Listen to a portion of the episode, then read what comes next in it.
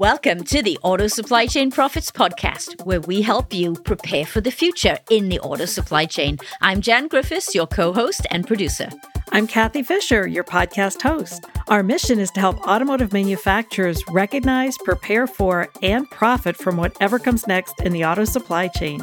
I'm Terry Onica, your podcast host. We'll be giving you best practices and key supply chain insights from industry leaders. Because the auto supply chain is where the money is. Let's dive in. Hello, and welcome to another episode of the Auto Supply Chain Prophets Podcast. Kathy Fisher, what do you think about this landmark decision, the Michigan Supreme Court case MSSC versus Airboss regarding contracting?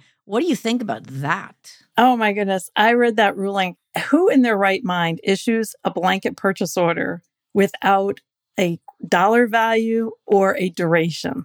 I mean, that's like purchasing 101. I would never issue a blanket purchase order without that key information. What? Stranger things have happened. Terry, what do you think about it? And it's so amazing because a lot of the industry, when you get down to the suppliers, they just copy what their customers do. So you can imagine how prevalent that might be and how many companies are going to have to go back and take a look at what they're doing today. Yeah. Well, all of this too made me think about releases. You know, I went right back to my supply chain days. I was thinking about releases and blanket order setups. And then my mind went to EDI. And I was thinking, you know what? There's a term, you still hear it, but is that a term that's going to stay with us? Is that a term that's going to go away? Is the technology going to go away? What's happening with that? And so today we have with us Fred Coe. Now, Fred is very much a thought leader on EDI. He has over 25 years in the B2B space. He's held positions in just about every associated discipline. His team manages one of the largest and most complex B2B ecosystems in the world. Now, do you know a bit about EDI? I have an outstanding team, Jana, and thank you uh, to yourself and Terry and Kathy for having us today. But uh, yes, I've got a team that does an outstanding job with with EDI in the supply chain. Could you give us like a very brief tutorial about what is EDI and why is the automotive supply chain even using it? Oh, it's a great question. So, EDI, electronic data interchange, uh, is a standard communication method of data between two systems at its most basic. And if you think about the complexity of the supply chain today, particularly in the automotive industry, every vehicle has 30,000 parts on average. And your OEM is ordering 4,000 parts on average from their tier ones. And it goes down from there to the different tiers to get to that 30,000 number. EDI is imperative from the order to cash life cycle in the supply chain. Managing those parts coming from all over the world with all different types of materials, virtually every mode coming into the plants to get to a finished assembled vehicle is staggering. And without EDI, it doesn't happen in the landscape that we have today. Fred, you are the chair of the AIAG EDI advisory group. So, what are some of the things the industry is looking at right now? What are some of the projects going on in that advisory group? So, great question. And I guess I, I would be remiss if I didn't mention that uh, I'm here today and I'm standing on the shoulders of a lot of the, the individuals that standardized EDI in the automotive industry through AIAG. Many of my mentors uh, coming into the field worked on all of the standards that we use today.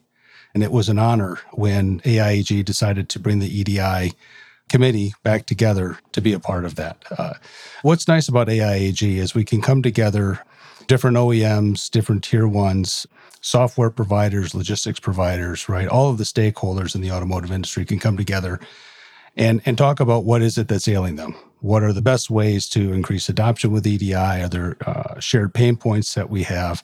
And so we've done that in the last few months. We've gotten together. And uh, if you look at the last 10 to 15 years, there's been no shortage of opportunities for improvement. We've had wars and pandemics and uh, natural disasters, and all of which have disrupted the supply chain. And one of the things that really stood out to us was the labor shortage. You know, we're not seeing a, a number of young people coming in to EDI at this point. I think much of it is awareness and training. But in answer to your question, Terry, we're going to focus right now on education. And we've just decided on kicking off a project to create a number of short videos that will be available through AIAG that will describe what EDI is, give some EDI 101 lessons, and, and get more advanced as time goes on. So that's really where our focus is at this point. And I know, Fred, both you and I have a big background in EDI. And I can say to anybody out there listening that's considering EDI, they should look at it because for me, that's how I started my whole career in EDI. Because when it doesn't go right, you start to learn the whole impact to the whole plant, to the customer. I think it's just a great start to a supply chain career. I'd like to understand, Fred, what are some common applications of EDI in the automotive supply chain?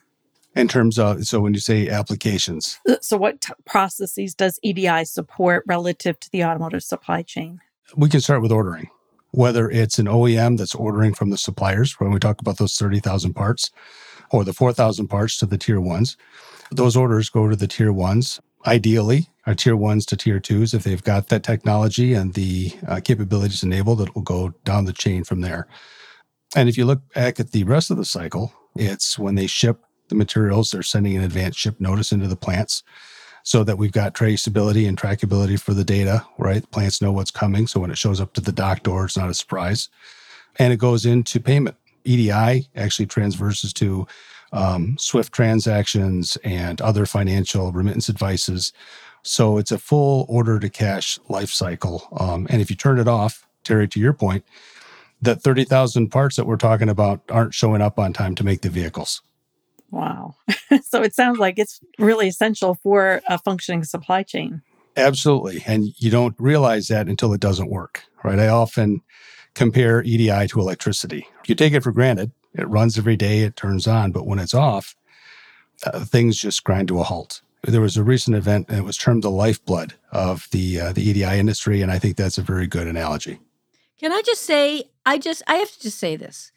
I just learned more about EDI from what Fred said than I did in 36 years in supply chain in the auto industry. Fred, I've never heard anybody just put it together just so clearly and so succinctly as you just did. Thank you. Oh, thank you.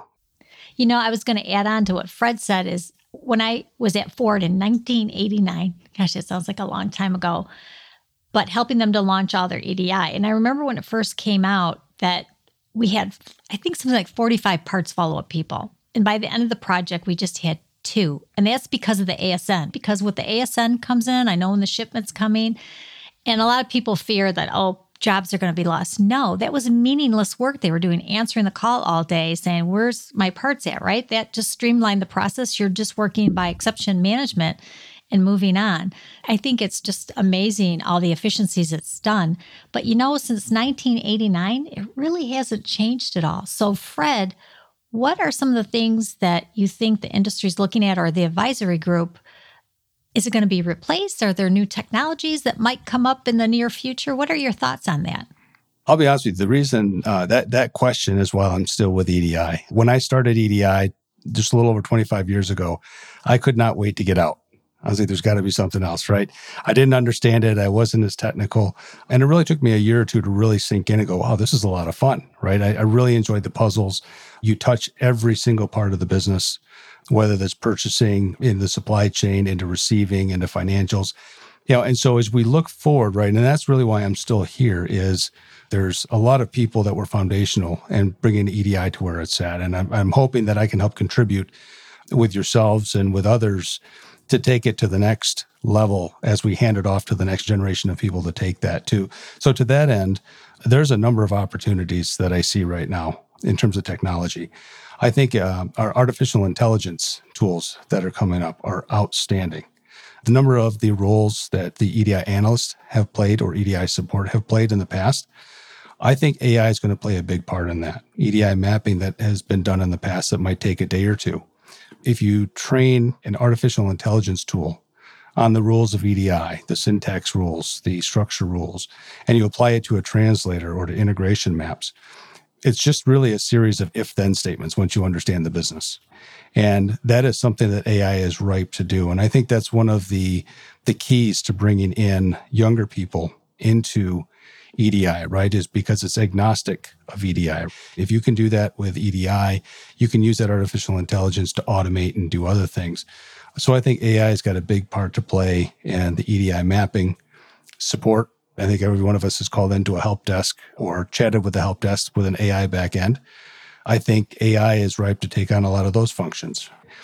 If a uh, supplier says, I didn't get a schedule, an AI engine can do a call to whatever your contracting application is and say, does a contract exist? It can do a call to the ERP system to say, was there a, a forecast generator? Is there demand?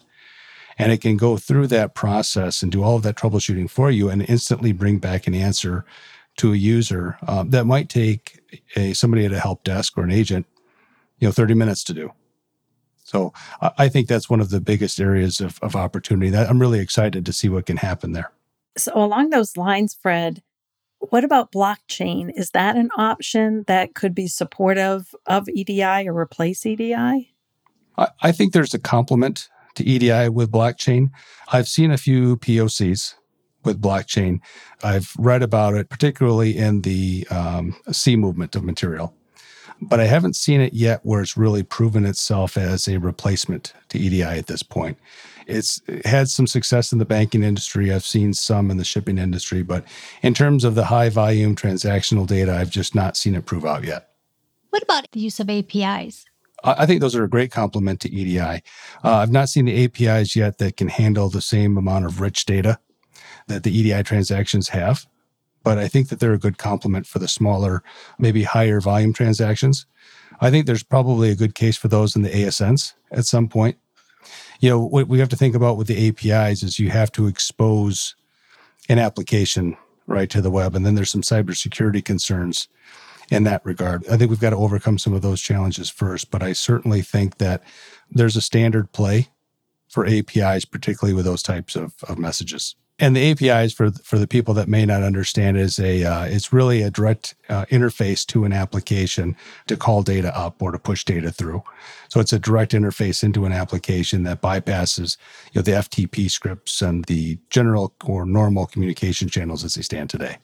So, Fred, when you were mentioning about ASNs and EDI, I was having a flashback to my days with QS 9000. I don't know if you remember the QS 9000 standard um, automotive Absolutely. Uh, quality management system standard. And interestingly, those two references, they were actually requirements in the QS 9000 back in the day. As we moved to ISO TS 16949, those requirements dropped out because ISO doesn't want specific technology or or how being defined.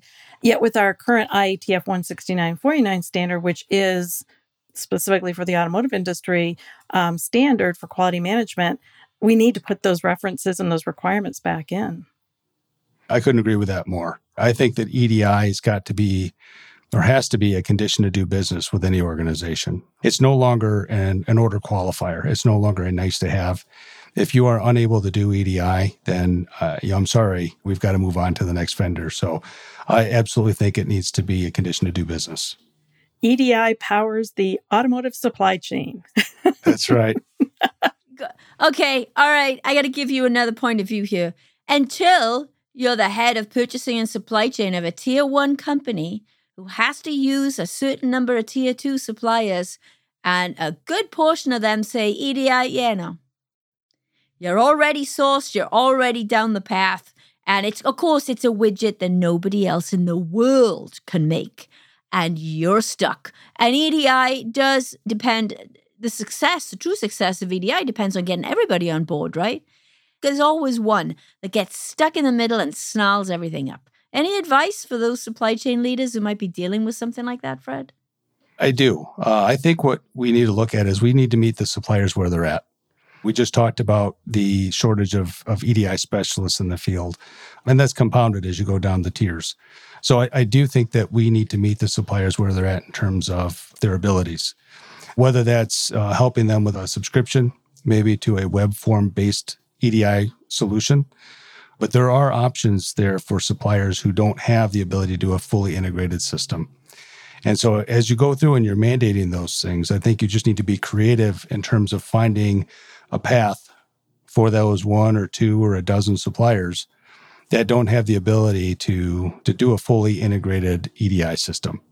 I'd like to add to that too with MMOG/LE, there is a requirement that you must do strive to do EDI or web EDI with 100% of your suppliers.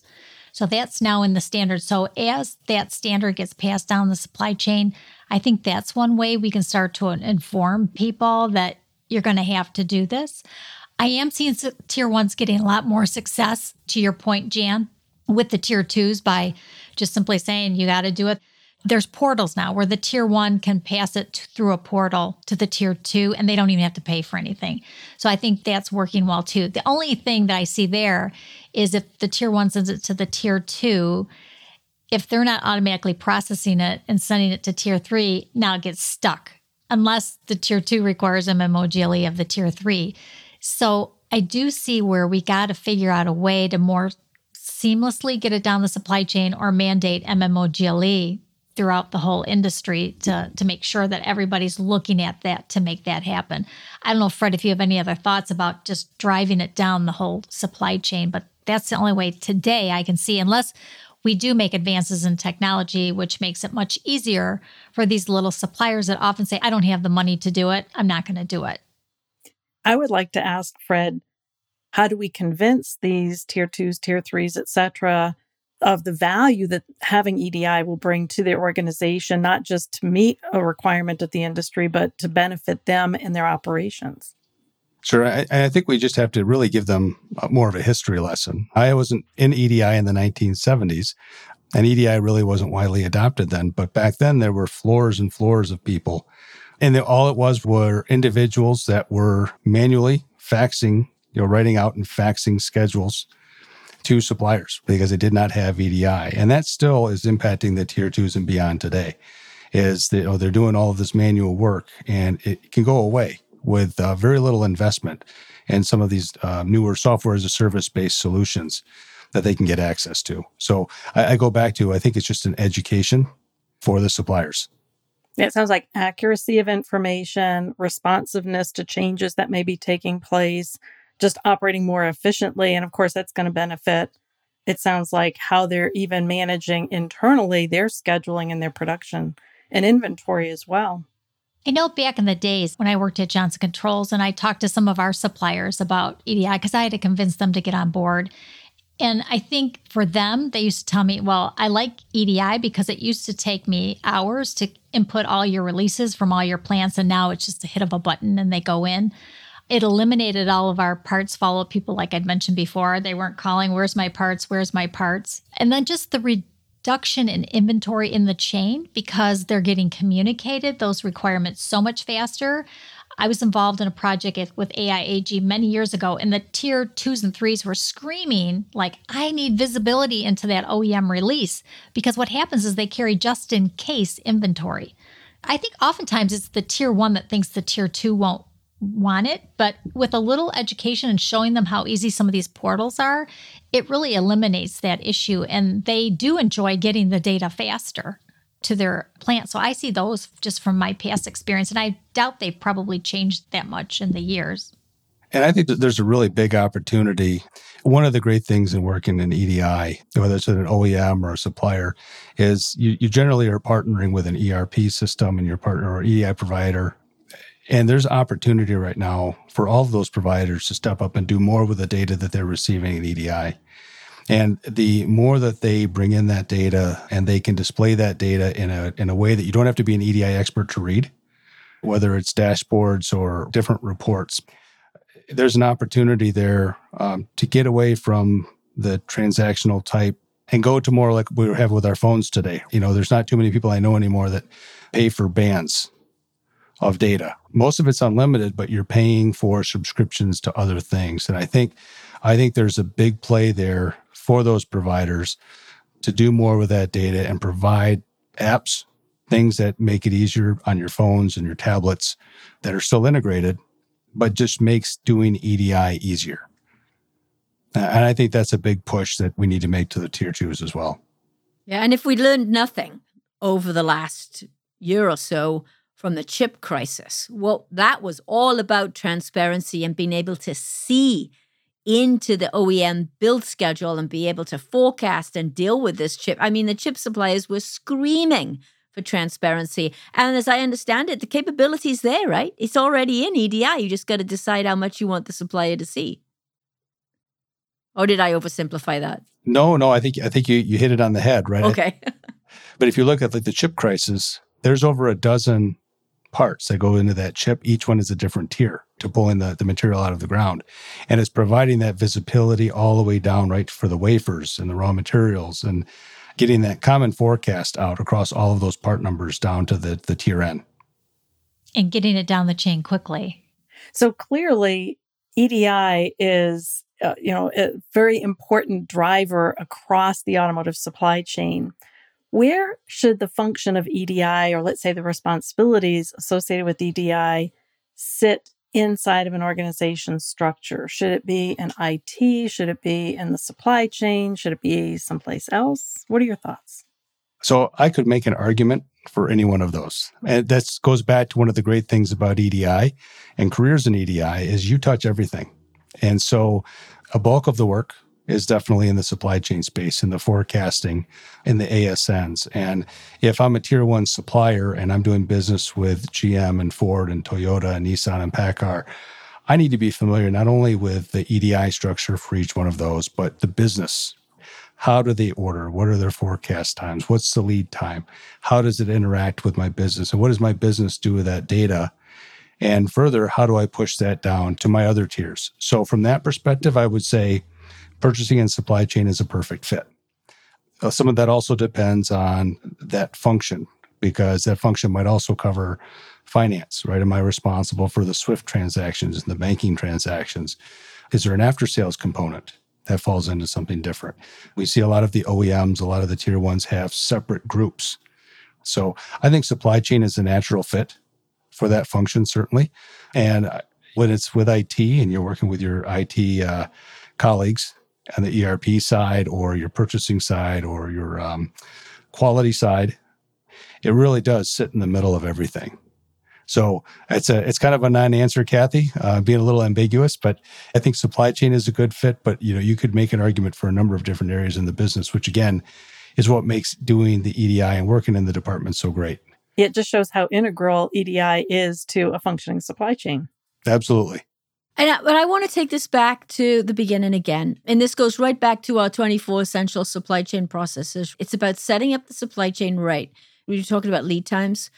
I had all these horror stories that were going on in my head. I can't tell you how many times I've worked for companies where we didn't put the right level of attention and detail up front to setting the part number up properly in the beginning. So the lead times were wrong You just said, "Oh yeah, you know, set this up in the ERP system," and they did, they didn't know what they were doing. So sometimes they would make up a lead time if if they didn't have it. Right? Of course, EDI can only run and can only be successful if everything is set up properly.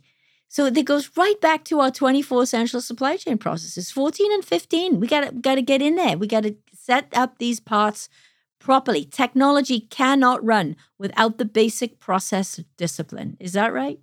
That's absolutely right. And this is where I hope that AI can start coming in and augment and playing some of that, right? Is a double checking those processes, making sure things are set up right. And if they're not, detecting it up front before the first schedule goes out the door. When I worked at Johnson Controls, I would always say that EDI is like the IV into the plant. If they don't get those releases, it's like the patient starts dying. You know, you got to get in there quickly and revive the patient and figure out why the data's not getting there. It's just amazing at how critical that function is of EDI until you're in it and you realize just how critical it is to the industry. I've had the opportunity to work at, uh, at an OEM level, at the supplier level, and I've worked with a software provider, a couple of software providers, and seeing all those different angles. And uh, you couldn't be more right, Terry, because they're depending on those schedules coming in every week, every day, in some cases every hour. You know, in terms of sequencing right? Or VAAs, right? And so when when that doesn't work and you don't know what to ship, you've got people on the phone straight away or going back to paper and, and fax. And that's where mistakes happen. When you start breaking down and not using EDI, that's when accuracy goes out the door and you really get in trouble in terms of keeping your supply chain on track. Fred, you've seen it all. You've seen it from a number of different perspectives. You deal with supply chain problems every single day. What one piece of advice would you have for supply chain leaders in automotive right now? What do they need to do to prepare for the future as it relates to EDI? What's one thing they should be doing right now? It's innovation. It's getting new blood, new people exposed to EDI, making sure they're trained, making sure they have backups, and innovate. Make it attractive so that uh, you you can bring new people in and have fresh eyes, fresh ideas, and and really help. Number one, maintain operational stability. Beyond anything else, operational stability. But then, you know, as a next step, getting those people that come in that want to be there, that want to learn, and they realize that uh, you're never going to know it all. You're going to learn something new every day, and and to keep that open mind and and keep learning. It's time to innovate EDI. Fred Coe, thank you so much for joining us today. This has been outstanding. Thank you for having me. Are you ready to find the money in your supply chain? Visit www.autosupplychainprophets.com to learn how or click the link in the show notes below.